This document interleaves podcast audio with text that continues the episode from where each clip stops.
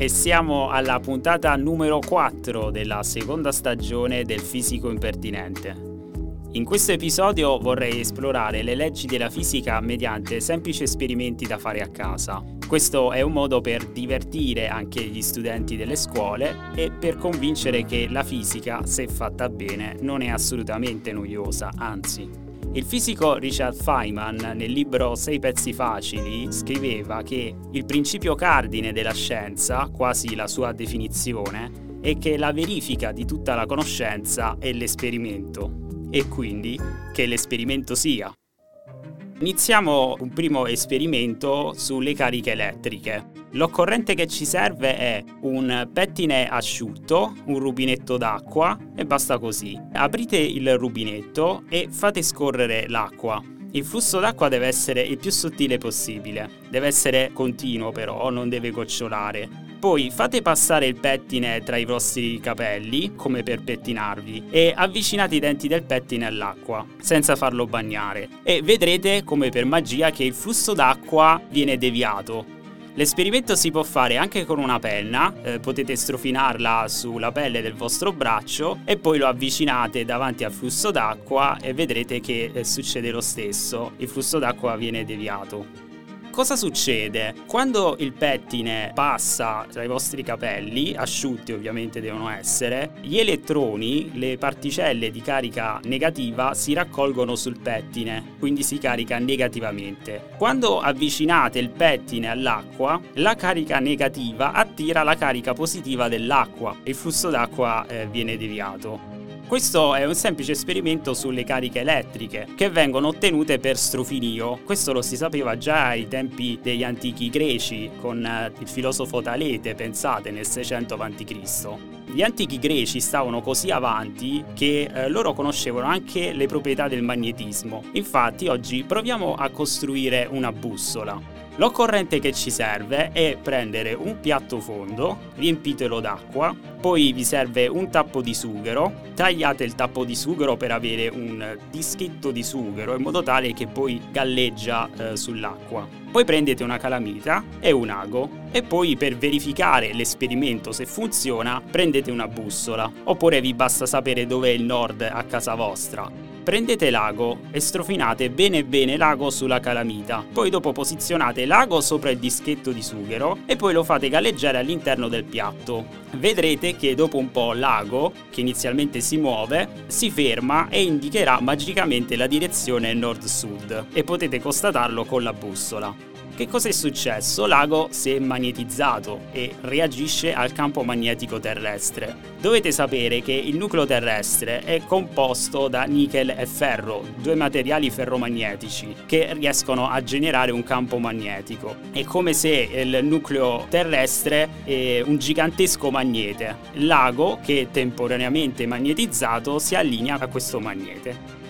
Altro esperimento da fare a casa è per esempio la legge di caduta dei corpi di Galileo Galilei. Verso la fine del Cinquecento, nell'ultimo decennio, Galileo Galilei era professore dell'Università di Pisa e si racconta che lui faceva cadere oggetti dalla torre di Pisa. Questo non per fare del male alle persone, ma se questo è davvero accaduto è per dimostrare che il tempo di caduta di un oggetto è indipendente dalla sua massa. Se io faccio cadere alla stessa altezza una piuma e una palla di piombo nel vuoto, essi raggiungeranno il suolo allo stesso tempo. Questo però non accade nella nostra vita quotidiana a causa della resistenza dell'aria che fa frenare la piuma e quindi la palla di piombo cade per prima a terra. La legge di Galileo è stata per esempio verificata durante la missione Apollo 15 nel 1971 sulla Luna, dove l'astronauta David Scott che cosa ha fatto? Ha preso un martelletto dal peso di un chilogrammo e una piuma di falco dal peso di 3 grammi e li ha lasciati cadere a un'altezza di 1,6 metri. Potete vedere anche il video e si è visto che sono caduti sulla superficie lunare allo stesso tempo. Questo perché sulla Luna non c'è aria.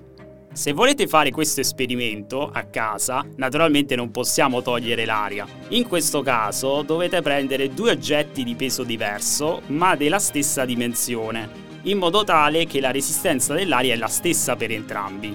Per esempio potete prendere due bottigliette uguali, prendete una bottiglietta piena d'acqua e l'altra vuota, le fate cadere alla stessa altezza e vedrete che raggiungeranno il pavimento allo stesso tempo. Abbiamo parlato di Galileo Galilei, adesso parliamo di Isaac Newton, lui nel 1687 scrisse uno dei libri storici della fisica, Filosofia Naturalis Principia Mathematica, ed è scritto in latino. Qui trovate le tre leggi della dinamica e la legge gravitazionale universale. Oggi vediamo un esperimento sulla prima legge, dove dice che un corpo mantiene il suo stato di quiete o di moto se la risultante delle forze è nulla, se la somma delle forze è uguale a zero. Questo è detto anche principio di inerzia. Che cos'è l'inerzia di un corpo? È quella proprietà per cui un corpo in movimento tende a non variare la sua velocità, se inquiete tende a rimanere fermo. Facciamo un esperimento. Prendete un bicchiere di vetro e lo posate aperto sul tavolo. Poggiateci poi una carta da gioco e poi al centro della carta da gioco ci mettete una moneta. Se date veloce un colpo secco alla carta da gioco, come per far uscire la carta da sotto la moneta, vedrete che la moneta cadrà nel bicchiere, rimanendo sempre nella stessa posizione. Vedete la carta da gioco che se ne va via, mentre la moneta resta appunto al suo posto e quindi cade nel bicchiere.